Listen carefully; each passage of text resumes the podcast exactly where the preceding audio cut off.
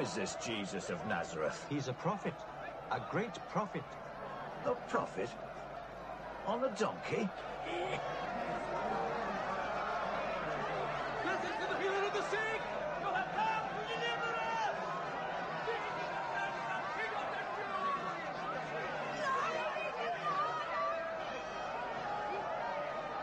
Isaiah said, Jerusalem, daughter of Zion, behold thy king cometh unto thee, humble and meek.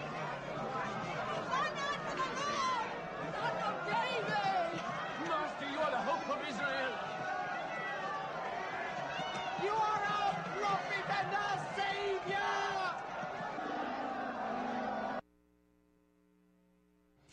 All right. Well, it uh, had to be an interesting day, right? I mean, when this all just kind of erupted in Jerusalem, what we've come to call and know and celebrate as uh, Palm Sunday, when uh, you know Jesus rode in, and uh, boy, the whole city just kind of, kind of e- erupted uh, for that day, and uh, can't imagine what it would have been like to be right there, right on that roadside. I mean, it was so uh, seemingly, at least in the lives of the people on that day and that moment, uh, absolutely unexpected, right? It's kind of like, wow, unexpected. Well, in this Easter season, we're going to look at some experiences uh, that, on the surface at least, seem so unexpected, right? So, Palm Sunday, Easter Sunday, the Sunday after Easter, experiences over the Easter season that, on the surface, seem so unexpected and yet were so planned for in God's purposes. And that's my really my hope for at least today, that as we look at Palm Sunday with some fresh eyes, hopefully, uh, that we'll see that part of the teaching uh, that we can glean from Palm Sunday uh, is that unexpected things are going to happen uh, in life. And yet, even though they are unexpected for us, it doesn't mean they aren't planned for and expected by God. Do you get that? We're going to all have unexpected experiences, right? Had that happen, some stuff just out of the blue, unexpected stuff happened in your life, didn't, didn't plan on it, didn't anticipate it, just unexpected. And yet, even the unexpected can be the very place that God is working to accomplish His purpose in something He absolutely expected. Let's see how we can glean that from Palm Sunday. We, we get the experience, and it's in all four Gospels, uh, which is kind of unique. In all four Gospels, they record Jesus coming into Jerusalem. This is out of Luke 19. It says, as he came to towns, the towns of Bethphage and Bethany on the Mount of Olives, he sent two uh, disciples ahead. Go into that village over there, he told them. As you enter it, uh, you'll see a young donkey tied there that no one's ever ridden. Untie it, bring it here. If anyone asks, why are you untying the colt? Just say, the Lord needs it. Uh, you see how Jesus is kind of orchestrating the whole experience? I mean, he, he's, he's very much in control, right? He's very much orchestrating everything that is happening here on this Palm Sunday when he rides into uh, Jerusalem. He's very much uh, in charge in orchestrating it. And that, in and of itself, should be something that we kind of look at and go, whoa, that's, that's not expected. I mean, remember up until this time. Remember up until this time, whenever Jesus has been in a crowd situation and the crowd gets all excited about what he's done, the miracle or whatever. Like, for instance, remember when he fed people with a lot of bread, right? And they got all excited about him multiplying the bread and they wanted to make him uh, king. They wanted him to be the bread king, right? Make him king. And, and how does Jesus respond when they want to make him king? This big crowded movement. He just departs. He just gets out of there, right? He just moves on, goes private. So on one level, it's like, whoa, wait a minute, is this is this Jesus? I mean, this is like unexpected that he would actually be orchestrating and, and going into the smallest of details over this experience that becomes this huge experience where people acknowledge him and adore him and proclaim him to be King of Kings and Lord of Lords. It's like, whoa. I mean, up until this time, whenever uh, somebody has tried to lift him up, apart from when Peter said, you know, you are the Christ, and that was in a private moment, he's, he's tried to tell people, no, wait, You're right, but don't go tell folks, right? So he, he casts out the demon and the, he tells the demon, Shut up, don't tell people about this. And yet he's orchestrating an experience where he is going to be lifted up and proclaimed, and the whole city is going to be set on end. And not only is he orchestrating the experience, but notice he is orchestrating this experience down to the smallest detail. To the smallest detail. He sends the disciples into uh, Bethany to find a donkey. And so he, he's laid this stuff out to the smallest detail, including, including a donkey. And his outcome his outcome is in this experience, the whole city of Jerusalem is going to be turned upside down. It's going to be stirred and shaken, right? It says in Matthew 21 that when Jesus rode in, the entire city of Jerusalem was in an uproar as he entered, saying, Who is this? And it kind of leaves us there too. Who is this? This is like unexpected. It's unexpected, and yet it is totally, absolutely orchestrated to the smallest of detail, including the donkey. Matthew sees this. If you go to Matthew's uh, uh, experience where he records Palm Sunday in, in Matthew 21, you can see that he takes a reflective look and he understands that what Jesus is doing here, while it seems on the surface is totally unexpected, is absolutely expected. So he says, this, this took place, all of this, this took place to fulfill the prophecy that said, Tell the people of Jerusalem, look, your king is coming to you. He is humble, riding on a donkey, riding on a donkey's colt. Now, the guy that first said that was a guy named uh, Zechariah, the prophet Zechariah.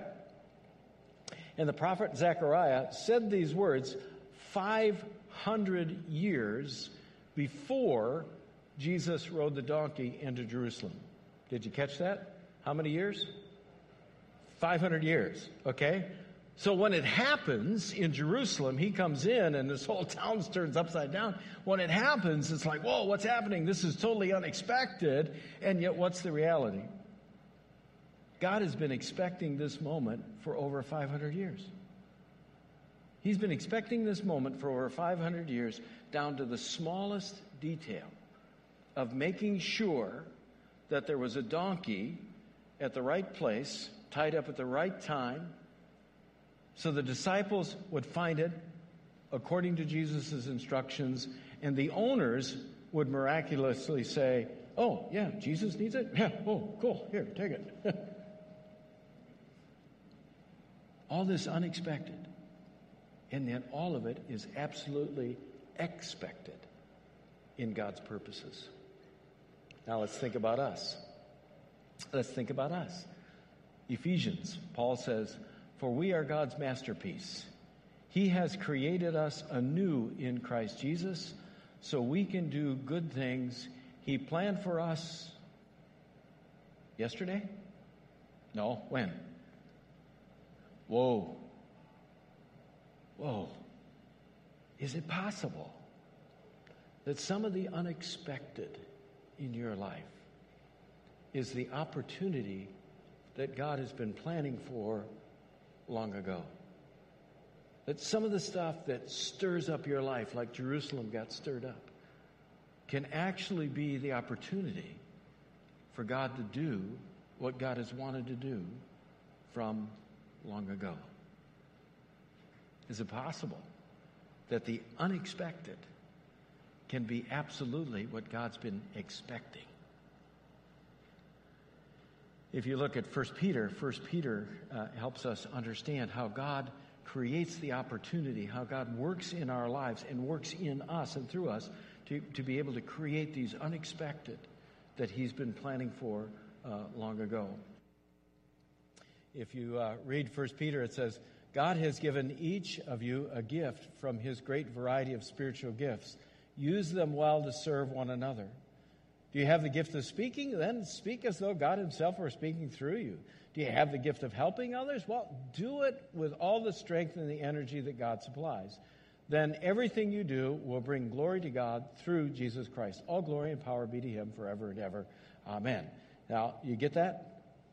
if you don't get that, I have visual aids to help us this morning because right now you're probably all sitting there and thinking, okay, I'm following you, Pastor, but what in the world are the Mr. Potato Heads all about? Are you there?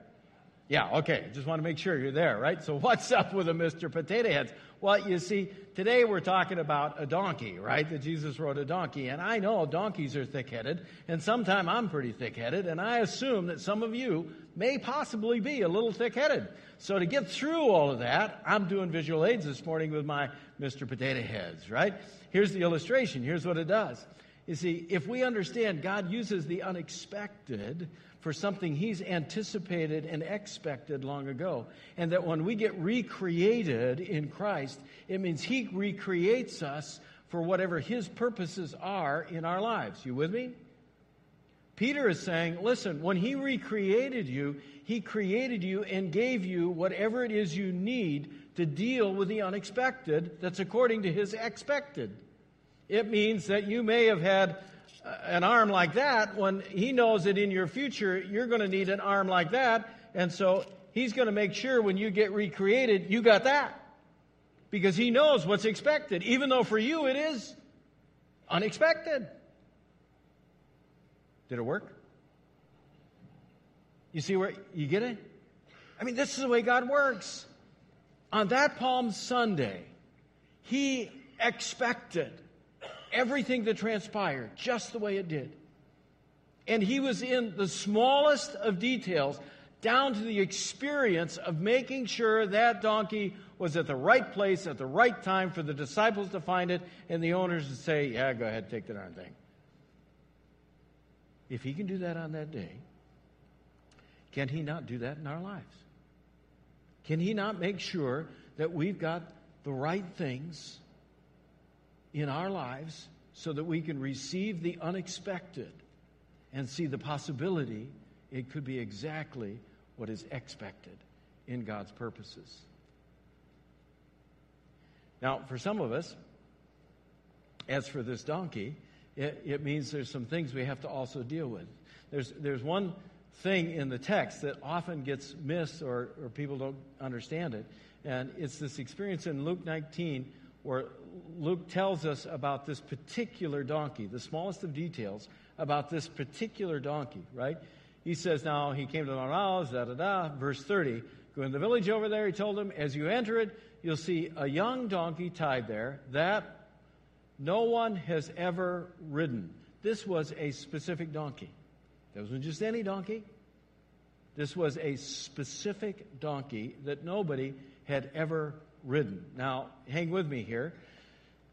Somehow, when I have this image of a donkey that's never been ridden, and the first time that somebody sits on a donkey that's never been ridden, I have certain images about what ought to happen. Right? I mean, what ought to happen? The donkey ought to buck, the donkey ought to bray, the donkey ought to kick, I mean, the donkey, right? I mean, the donkey ought to, ought to resist with all of his might and power what's trying to be put upon him. Right? And yet, what happens here? Jesus sits on the donkey, and the donkey goes and does everything that Jesus requires him to do. In the midst of the chaos of a huge crowd with all the noise, with all the excitement, and the donkey just continues to follow according to God's purposes with Jesus on his back. How could that happen? You say, well, Pastor, come on, it's Jesus. I mean, this is the guy that calmed the storm, and this is the guy that raised the dead, and he healed lepers. I mean, come on, really now. This is Jesus doing this. Yes, that's it. You got it. That's the point. That's what Jesus does. You see, there's some of you got stuff in your life that is untamed. It is untamed. You have not been willing to and able to deal with it. It's been untamed. It's been exerting more authority and havoc over your life and you need Jesus to come in and sit on it and deal with it because you can't. I have a brother four years older than I, and uh, if you have a brother who's older than you are, you probably sympathize and understand what I'm going to share here, right?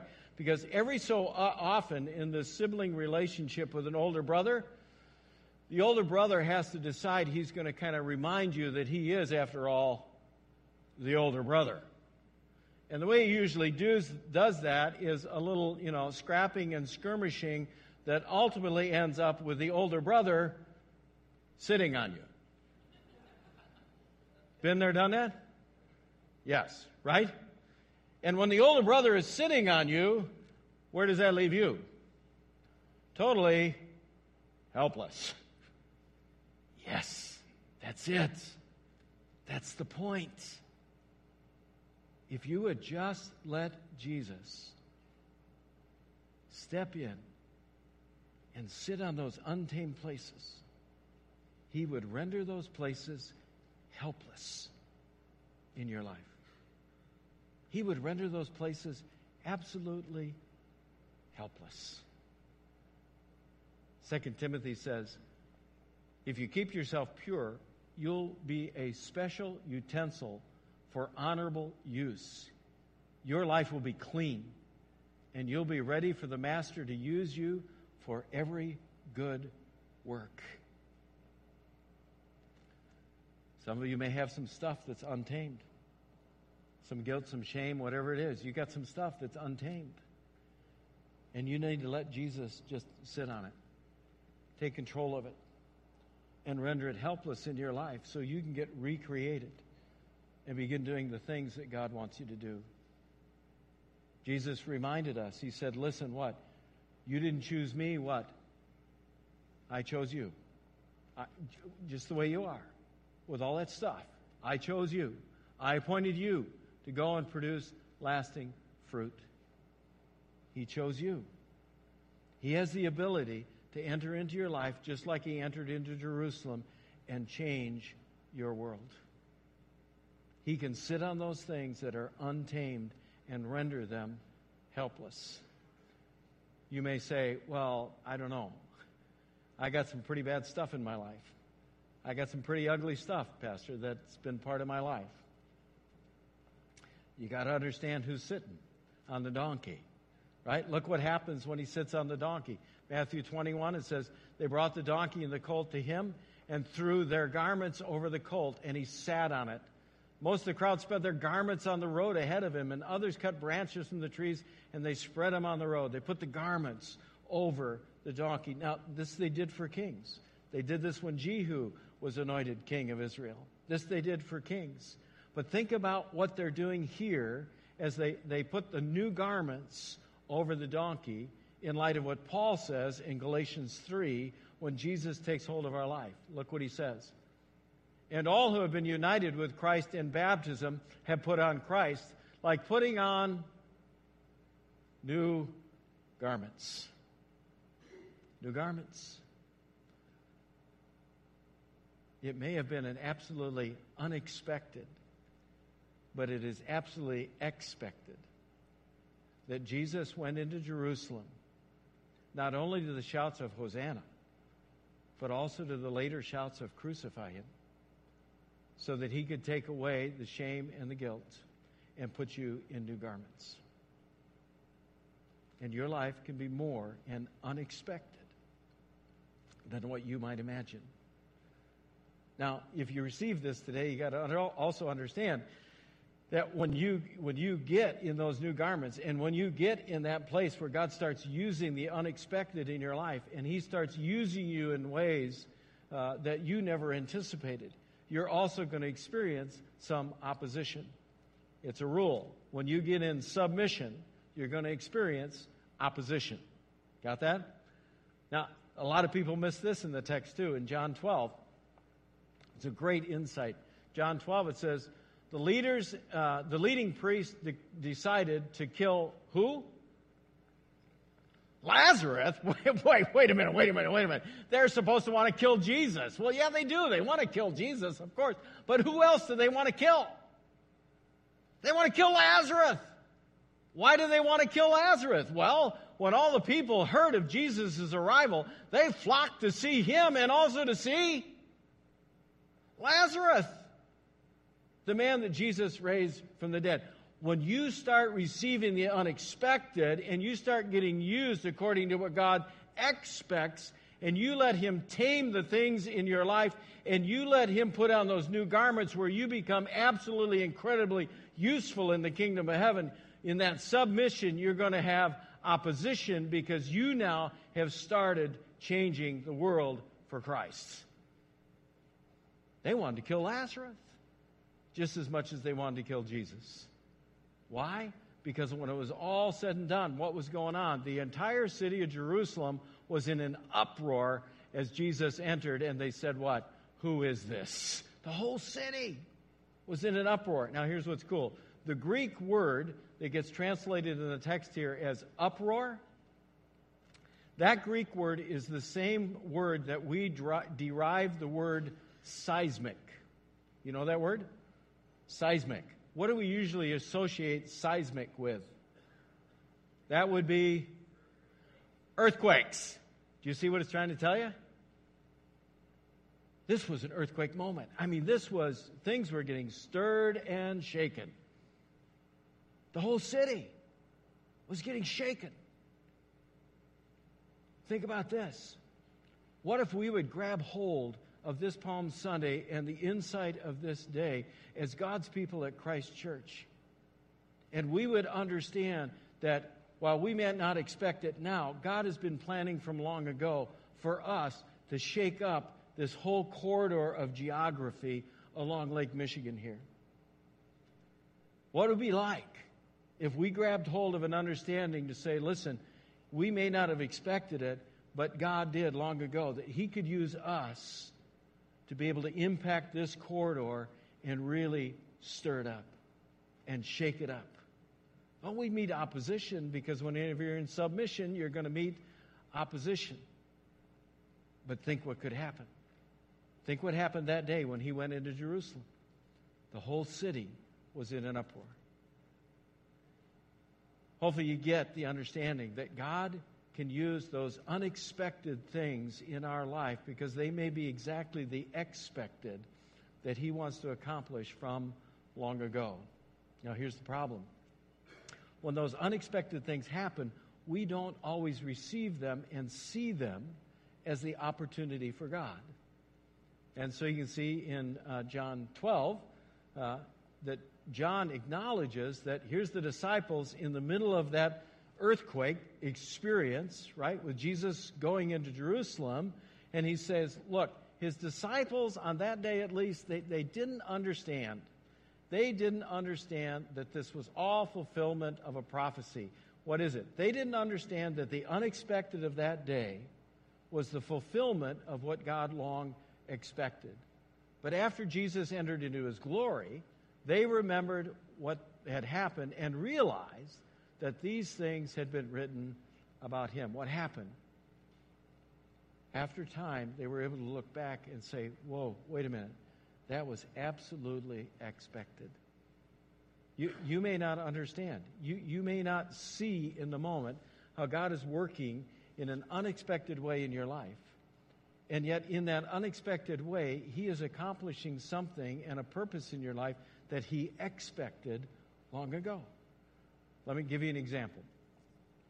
You're going to know this guy by the time I get to the end of it, right? So let me give you the example. This was back in uh, 1858, a few days ago. Yeah, a few days ago. 1858. So in 1858, a Sunday school teacher named Mr. Kimball led a Boston shoe clerk to give his life to Christ. The clerk's name was Dwight L. Moody. He became an evangelist. In 1879, 20 years later, while preaching in England, a pastor there named F.B. Meyer was captured by God in a new way. He came back to America and he began to preach at a college campus in America.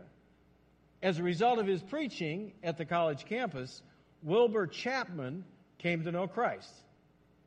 Wilbur Chapman got involved with the YMCA and he employed a former baseball player named Billy Sunday to do some evangelistic work. Billy Sunday led a revival in Charlotte, North Carolina. Because the revival stirred the whole place up, some businessmen in North Carolina, 30 of them, got together and they devoted a day of prayer for Charlotte. In May of 1934, a farmer told these 30 businessmen that they could use his land for a prayer meeting. And so the businessman got together, prayed, and one of them, Vernon, Vernon Patterson, prayed, Out of Charlotte, the Lord would raise up someone to preach the gospel to the ends of the earth. The businessmen got a hold of Mordecai Ham, another evangelist, and they decided to have another revival on that farmer's land. The farmer's name was Franklin Graham, and his son, who? Billy, came to know Christ in that experience. Think about this. That whole chain of events started in 1858 with a Sunday school teacher named Mr. Kimball. You got to go out and sign up to be a Sunday school teacher. I'm just saying. You see, those little seeds, th- th- those unexpected things that, that, that you don't, I mean, you just don't think in the moment are so huge or big. In God's purposes, those unexpected things are things that are expected from long ago. Receive the unexpected, like Palm Sunday. Receive the unexpected. And let God sit on what He has to sit on in your life. Let Him clothe you in some new garments. And let Him take a hold of your life so that you stir things up in the people around you. And that's God's opportunity to do the unexpected in their life. When we just get in submission. Just like that, Palm Sunday, when Jesus absolutely submitted himself for one purpose not to hear people say you're the king, not to hear the hosannas, but to go into that city for the glory of God. Let's pray. Father, we come to you today. We thank you for that day long ago, but uh, so many days since then where you've been working and you've been doing what seems to be unexpected, and yet it's all according to you, and it's even the expected. So we ask this morning that you would use each one of us, that we could just let Christ uh, come into not just Jerusalem, but into our lives in a powerful way.